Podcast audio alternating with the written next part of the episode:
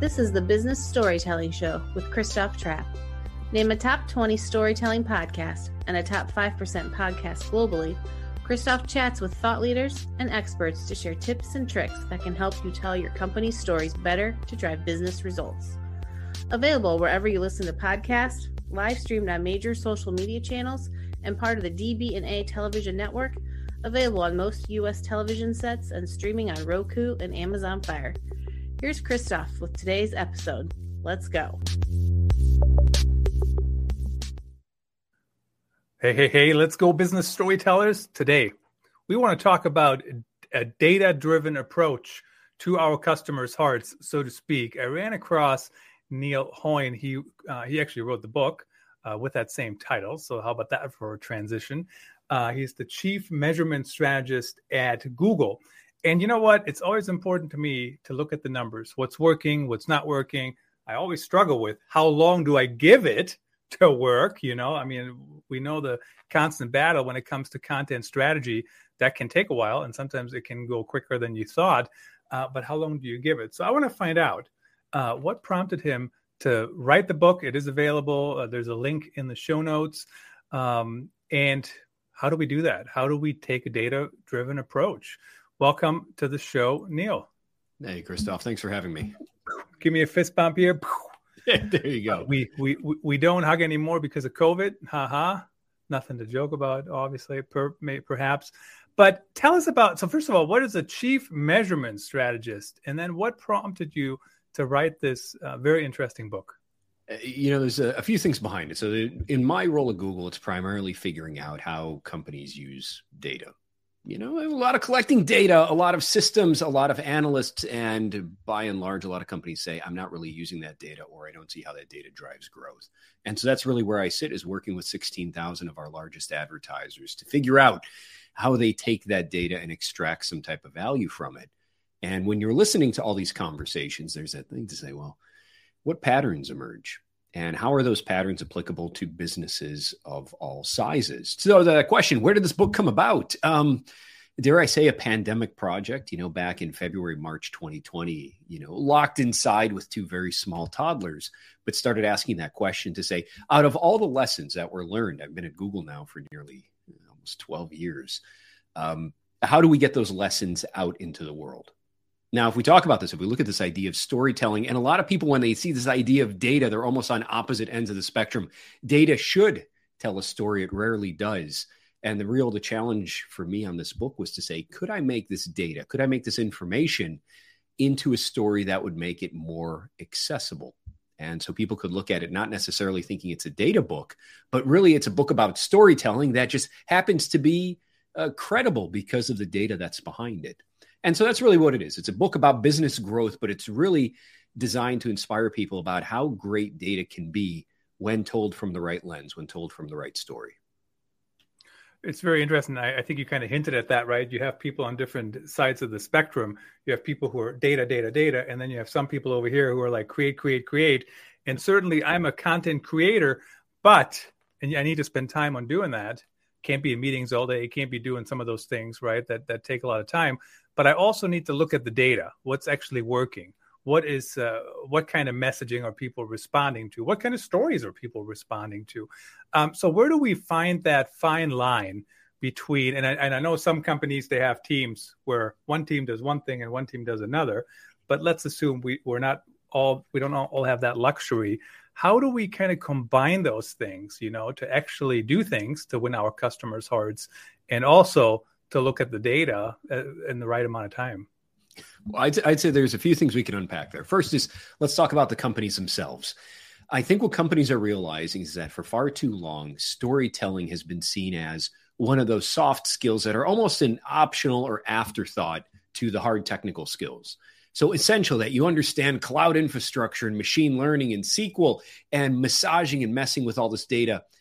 Oh, and by the way, can you also be a good storyteller? but where that came in in the interview process, where that was actually developed internally, was just an afterthought. And I think companies right now are being more deliberate to say it's actually really easy to hire for objective technical skills to be able to train and test those skills. But because of that, we're lacking people that can actually take those reports and explain to other people in the organization how they can be used. And equally, somebody that can understand the stories from the frontline salespeople and really explain that value or those opportunities to the people that are working with that data.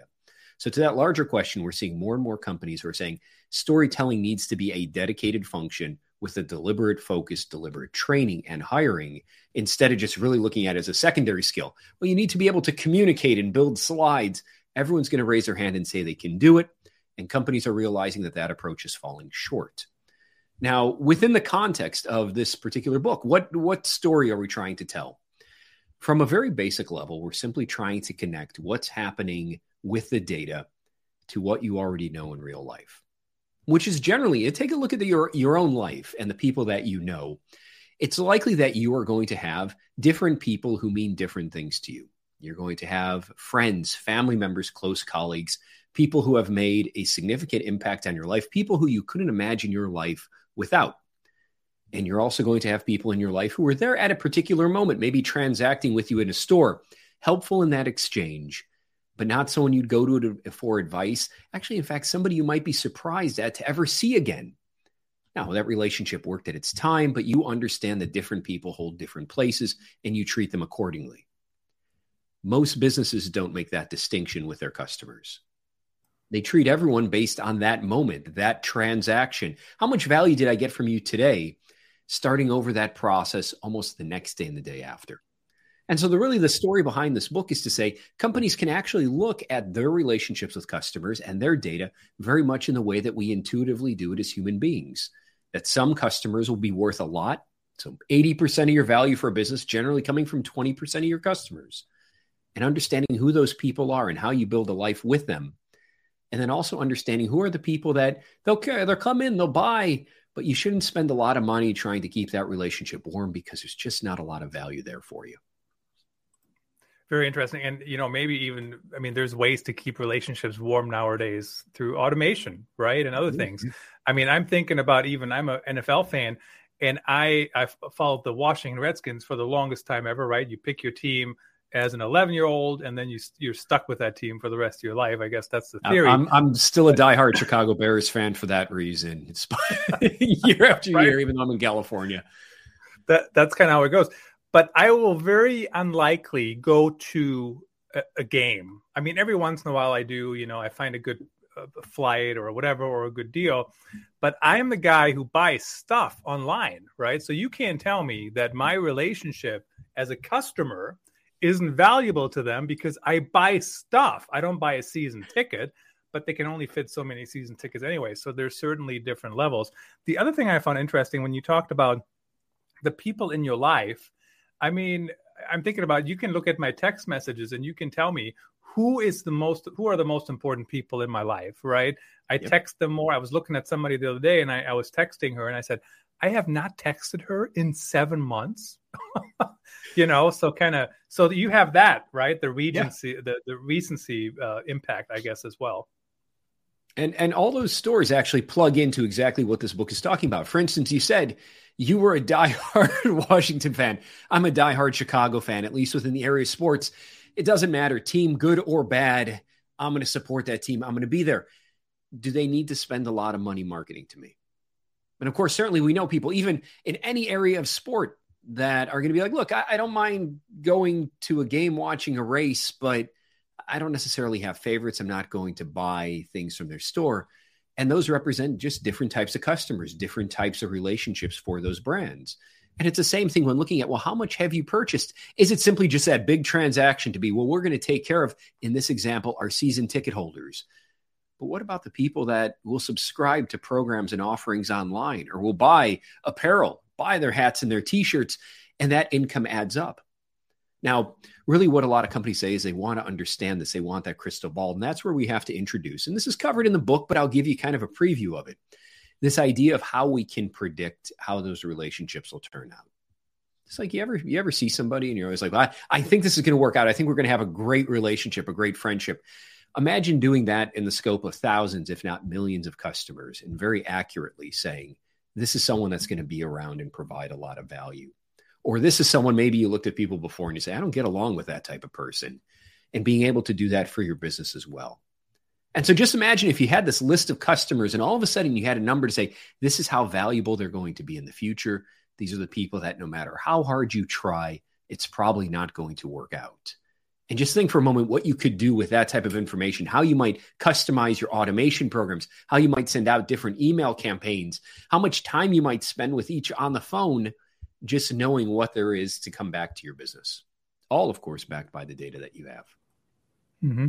So let's circle back, if we can. You talked about the the storytelling skill that that companies are trying to hire, and but how does that look? I mean, what are we looking for? And I, I still, I think I've quoted Todd Jones when he was on the show um, a few maybe weeks or months ago, and he said we don't need any more top of the funnel content. And I said, Todd, I 100% disagree with you, and and here's the reason why because I came from journalism and I think there is a new story or, or slightly different story to be told about any topic in the world. Do you know what I mean? Mm-hmm. You just talk to different people. You can write about whatever, you know, brand loyalty, which has been covered to death on the internet. But if you can find a different angle with a different perspective, with a different story, you can totally try that. And whether you do a, oh, yeah. an article or a web story or a YouTube video, who cares? But so I disagree with that but how do we hire storytellers? I mean, what are, what are in your mind? What are the qualifications that we need? Well, I, I think for the qualifications where companies are having the most success are finding people who are able to traverse both sides. They're able to speak the business language as well as they are to explain the technical language. It's almost like someone that speaks both English and Spanish, English and French, to be able to cross both boundaries to connect both people, even if you're not perfectly fluent in either effectively you're breaking down silos within organizations. Now, right now, within companies that primarily exist in two roles, people are very good at hiring infrastructure, they're very good at hiring for analysis. But they really need someone to come in to say, all those charts and dashboards that were created, here's the story that those mean to the people that are destined to apply it finance, sales, operations. And in those cases, the best people to tell those stories are actually people from the front lines of those teams as well that are just a little bit more comfortable with the data than you might expect of an average salesperson. So, a salesperson that's really good at selling, but understands that organization, but also says, I have a little bit of a background in data, enough to start that conversation. Far too often, companies just keep people in their individual silos. Your data and analytics, your business intelligence, your sales, and they don't build the incentives for people to cross those lines together. In fact, one of the best analysts I ever worked with at Google was one that started as a frontline seller. He didn't meet the qualifications to be a full engineer. But what he did in his job was he brought data to his work because it helped him become a better seller. And then when there were opportunities to connect with larger data science teams, they could relate to him and his work because he had that language. And so companies are really just hiring people that are able to traverse both grounds. Now, I, I do want to touch on that point, though, that you made about that content and that upper funnel strategy let's be clear with a lot of these that it's also companies being able to differentiate strategies and tactics in their work.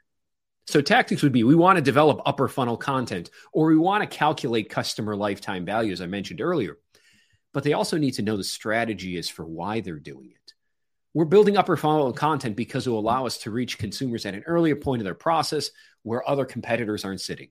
Or we're going to invest in customer lifetime value because we think that building these relationships is different than what our market is doing.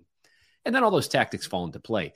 But oftentimes, one of the challenges and weaknesses of data is you're so excited and ready to jump into the data and the spreadsheets, you don't start to figure out why or what's that guiding hypothesis that you're trying to build for your business first. Yeah, the way I think, and I remember who said this on the show. Maybe, uh, maybe it actually was on Real Talk, the Customer Insights show. Uh, I don't remember his name. Who said, you know, top of the funnel content is really future cash flow right? And I think that's kind of what it comes down to is if when you see all these brands that do it really, really well, you know, what they're doing is they're kind of they're going after today's customer, but they're building their brand long term. And I think sometimes uh, people forget about that. And I was going to ask you about that because you said the business language and also you know the storytelling language now i've worked with teams where i've said take a look at this this pr move really worked well or this content move really worked well and it did. No debate. You can ask anybody who understands what it's all about that that is the case. And I'm, I'm guessing you can guess where I'm going with this. And this executive said, but how many sales did it immediately lead to? But it wasn't it wasn't even in that stage of the funnel. How yeah. do you how, and then there was another one one time. I said, Well, here's I think what you should be doing. He said, Well, I'm not interested in that. I'm only interested in leads. I'm like, Well, you can't get any leads because nobody even knows who who the heck you are. Um, so you got to start somewhere. But how do you cross that line to to to kind of move them along and figure out, you know, you got to have all this type of content, you got to have all these stories. Um, and then we'll look at what's working and what's working short term, what's working long term, what's working midterm, whatever it might be. You, you, know, I think about a definition, and this this was not his, but he forwarded to me a, a Wharton professor, Pete Fader. Him and I were talking, and he he gave me an interesting definition of marketing which was, and I'm paraphrasing here, the this is going to sound boring. It's meant more for the finance people, but uh, the cultivation and capture of incoming cash flows. Yeah, that seems like it sucks all the life out of marketing, but it tells an interesting story. For a lot of the people that are looking for direction in terms of those immediate sales, using that example you gave, they're focusing on the capture. People that are interested in buying the product. You generated interest in the market out of the way you developed the product, free press that you received, and you are there to make sure that when they're ready to buy, you're not going to lose out to, say, an affiliate program that takes a part of your commissions to another merchant that has a similar product. You are there to make that case. And that's what we generally refer to as performance marketing, right? This is, and it's easy to prove easy ROI. But then you have this question to say, well, what are we doing in terms of cultivating interest for our products? Because if we don't do that, there's not an audience to capture. And that's where I think a lot of those content initiatives, a lot of PR, a lot of branding initiatives fall in. And the reason why I'm clear to make this distinction is because otherwise, if you just group marketing in one big bucket, then you almost have, well, here's marketing where we can prove the immediate ROI and marketing we can't. And you're making this broad case, well, we, we kind of need to do both of them. And what marketers continually drive is they say, no, I want that accountability. And instead, I like to put it in those two buckets to say you need something to generate demand, you need something to capture demand. And the way you assess the progress of each must be different, and they're not interchangeable. You can't just put everything to say we're going to capture demand we haven't created. And sometimes just those mental models gives people enough room to say you can't make one action look like the other. You can't make great content that's supposed to nurture and develop a relationship and build trust and then say buy my stuff right now any more than I could say 30 seconds into this conversation, be like, hey, it's great. Everybody buy my book. I, I, don't care. Buy the book if you want to. Don't. There's an excerpt online. Read it. Enjoy it. But you can't pitch that way. There's a right time and a right place. And it's just being able to set those frameworks in place so that other decision makers can see it as a natural part of the process and not an excuse. Not an excuse to say, I can't calculate ROI, but just to say, in these particular areas of business, we're not supposed to either. Yeah, or it takes a while. I, you know, I first of all, sometimes when I talk about this, people say, "Well, he's not interested in the revenue." I'm like, I'm very interested in the revenue. Send it on over. Happy to take it. Take it to the bank. Um, but when you talk about immediate ROI, I was thinking about um, losing weight. You know, I mean, I could take a bunch of diet pills and lose 30 pounds in the next week, totally unhealthy. But my ROI for goodness sake, I've lost all the weight, but it's not going to be sustainable, right? So I mean, just, yeah, uh, just, I'm not going to eat for a week. Like, look at that. Like that is great. And you'd be like, who would do that? That is a ridiculous way to go through life. And you're like, well, how many people throw out aggressive coupon codes when they're behind in volume? And say, let's just do it. And you're like, wait a minute, you're you're not going to get those sales in the future, and you could damage the brand. And now we tie back to that larger area of storytelling if you simply hand over a dashboard to people and you say, here's our sales and here's our promotional numbers, you realize that there are a number of shortcomings in terms of it. And you realize that a lot of our individual interactions, we are all human beings after all, whether we're measured by computers or face to face interactions. Can you tell that story of human behavior about how customers behave? And it's the same thing. Think about it in terms of uh, remarketing campaigns are a great one. Somebody comes to your website, they don't buy and then you immediately hit them with a remarketing campaign. What happens? If you send them that remarketing campaign before 72 hours, a lot of the published research says that their purchase intent actually decreases. They're kind of creeped out. Hey, yeah, I'm aware of your products. Give me a little bit of space to go on my own way and make my own decision. And that sounds very similar when I talk to some of my friends who are dating other people. They're like, it sounds a lot like the three day rule. You're not supposed to call somebody back until I guess, three days after the date. Otherwise, you seem a little bit too desperate. You seem like you're stalking them. Give them some space. And we can actually be inspired by a lot of those heuristics because they work really, really well. We just need to be able to tell people those stories in organizations so they can connect the dots for themselves. That is actually a very interesting example. We had um, Lila Wait, I believe, on the show from Web Insights. It's been a while, but she, and this is slightly different, but she talked about if somebody fills out a form, I want them to be called in 10 minutes. And, but that's different, right? Because I'm literally saying, um, contact me. And if, yeah, you if you're saying contact me, like, I want to call back, so like, like, my wife texts me, call me right now. All right. I know that means 72 hours. No, there's expectations yeah. have been set. Right. But what's interesting about the comment, I get that all the time. I get retargeted the second I look at anything, even when I bought it. Right. I mean, talk about the failure in in coding right there. Um, so that's interesting to have to wait. Uh, let's talk about silos for a second here. And you talk about silos. I mean, the, the I would be interested to hear your opinion on this. But I've seen when silos don't work is when everybody has competing goals. I'll give you an example. When a salesperson only gets measured on their direct sales. Why would they ever talk to anybody else?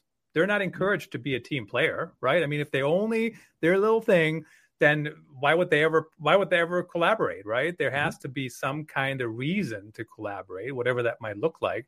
Uh, but what have you seen? Why are silos still a problem? Why are we still talking about that today? In in a larger lens, and let's use the KPI goal as an example for a moment if you say, look, you're in charge of this KPI, then you will measure to that and you will optimize your best because that's how your performance is being assessed. But if someone goes and says the opposite, let's break down the silos and create a company wide KPI, then does it give people a place to hide? To say, there's so many people working on this, my work doesn't matter as much. Uh, the same thing when you see silos and you see, uh, you know, very specific resources. People say, I want more generalists that can work across marketing, just not paid search or email or social media. I want them to be able to work across. But then you end up with teams of generalists who are saying, I really wish I had deep expertise in this area. And what you're seeing across a variety of companies, whether we're talking about silos, whether we're talking about expertise, whether we're talking about entrepreneurial and startup with a is the Silicon Valley thing, move fast and break things, or very structured and risk reducing processes, both sides have value. Silos can have value, decentralized systems can have value, specialization or generals can have value. Where I think companies work best is when they have leaders that can not only recognize where the company is, but also work to manage that tension. So, using that example of silos, if silos are inhibiting growth, then they need to be broken down and some of those KPIs need to be joined. But the solution may not be that everyone in the entire company has their silos distributed and now anybody can interact with anyone else. You may look at some of those processes in your organization and say, why does it take us six or eight months to get something done? I wish we could run, say, an experiment or a change to our campaign within a few days. And to recognize that tension and to say, we need parts of our organization and areas where we can be entrepreneurial, breaking the rules and the processes in order to encourage growth. But at the same time, recognizing that some of those processes do save time. And so, what I'm almost giving permission to the audience here is to say that there's a certain tolerance or tension in the middle where these processes can exist. There can be silos, there can be generic and specialized functions, and they're all okay. There's no right or wrong answer to it, which is, I think, what companies try to find. They're like, we want to break down all of our silos. Now, how about we just work on getting two or three teams to collaborate a little bit better and then see what progress that brings us? Let's bring some joint KPIs and see how we what we learn from that process. By and large, the best companies are the ones that can manage both sides of it to realize there's benefits, but only from keeping people organized into groups, but also at time knowing when those groups need to be broken apart. So, but do you think that is because people are? Um, I mean, when I grew up, right, there was a right or there was a wrong answer, and today there's a gazillion answers. Like uh, I mentioned the example of web stories earlier. You know, I'm like, I don't know if it's right to do web stories. I'm trying them because I'm seeing people ranking with them for yeah. stuff they're not ranking for currently. So I'm doing them. Um, but there's no right or wrong answer if web stories or any topic, honestly, are the right thing to do for your brand. So, I mean, is there what kind of parting thoughts do you have on how do people break out of the right or wrong answer mindset. I think it's very hard because I'm very black and white. I mean, I no, that's that. We you, we know? we love that. We love that. I worked with a, gentleman on our engineering team who had his uh, PhD in astrophysics. And I, I, I was always a little bit disparaging to my own work, just saying, like, you're doing hard work. I get people to click on pictures. And he pointed out that in the world of marketing, the world of business, unlike his world in physics, uh, there are no laws of our universe. People's behaviors and propensities, whether they're employees or customers, will change over time. And it's a challenge of marketers to figure out how to adjust accordingly. It's a challenge of business people to figure out how to adjust. And but part of that is saying that there isn't a right answer that we can find. If we can run a perfect test to say this is how customers will always behave, it doesn't exist. It's a very dynamic and fluid conversation. And because of that, really what has to happen is a little bit of pressure has to come off leaders to say there is a right or a wrong approach, as much as it is to say there's benefits and there's weaknesses. Both represent alternate sides, perhaps, of the universe, very process oriented versus very entrepreneurial. But both have benefits and both have weaknesses. And it's being able to move back and forth across based on what the situation requires. Where I see the most devastating circumstances are companies implementing processes where they're never going to work. We're all going to sit in a room today and figure out innovation for our next product. Is that really how it works? Or we're all going to sit in our tight silo and we're going to figure out the best paid search campaigns. Maybe, but is that the best yeah. way to connect with the entire business? And so I think just leaders recognize that there is no right or wrong answer. And they try to destroy those ideas inside their company that allow those those binary viewpoints to persist very very interesting. Definitely a lot uh, to, to mull over. Um, good luck with the book. It looks like it's doing pretty well. Number 14 in customer relations uh, not new releases but all all books in that category. So that's always great to see. Really appreciate you sharing your insights today neil. My pleasure. Thanks for having me.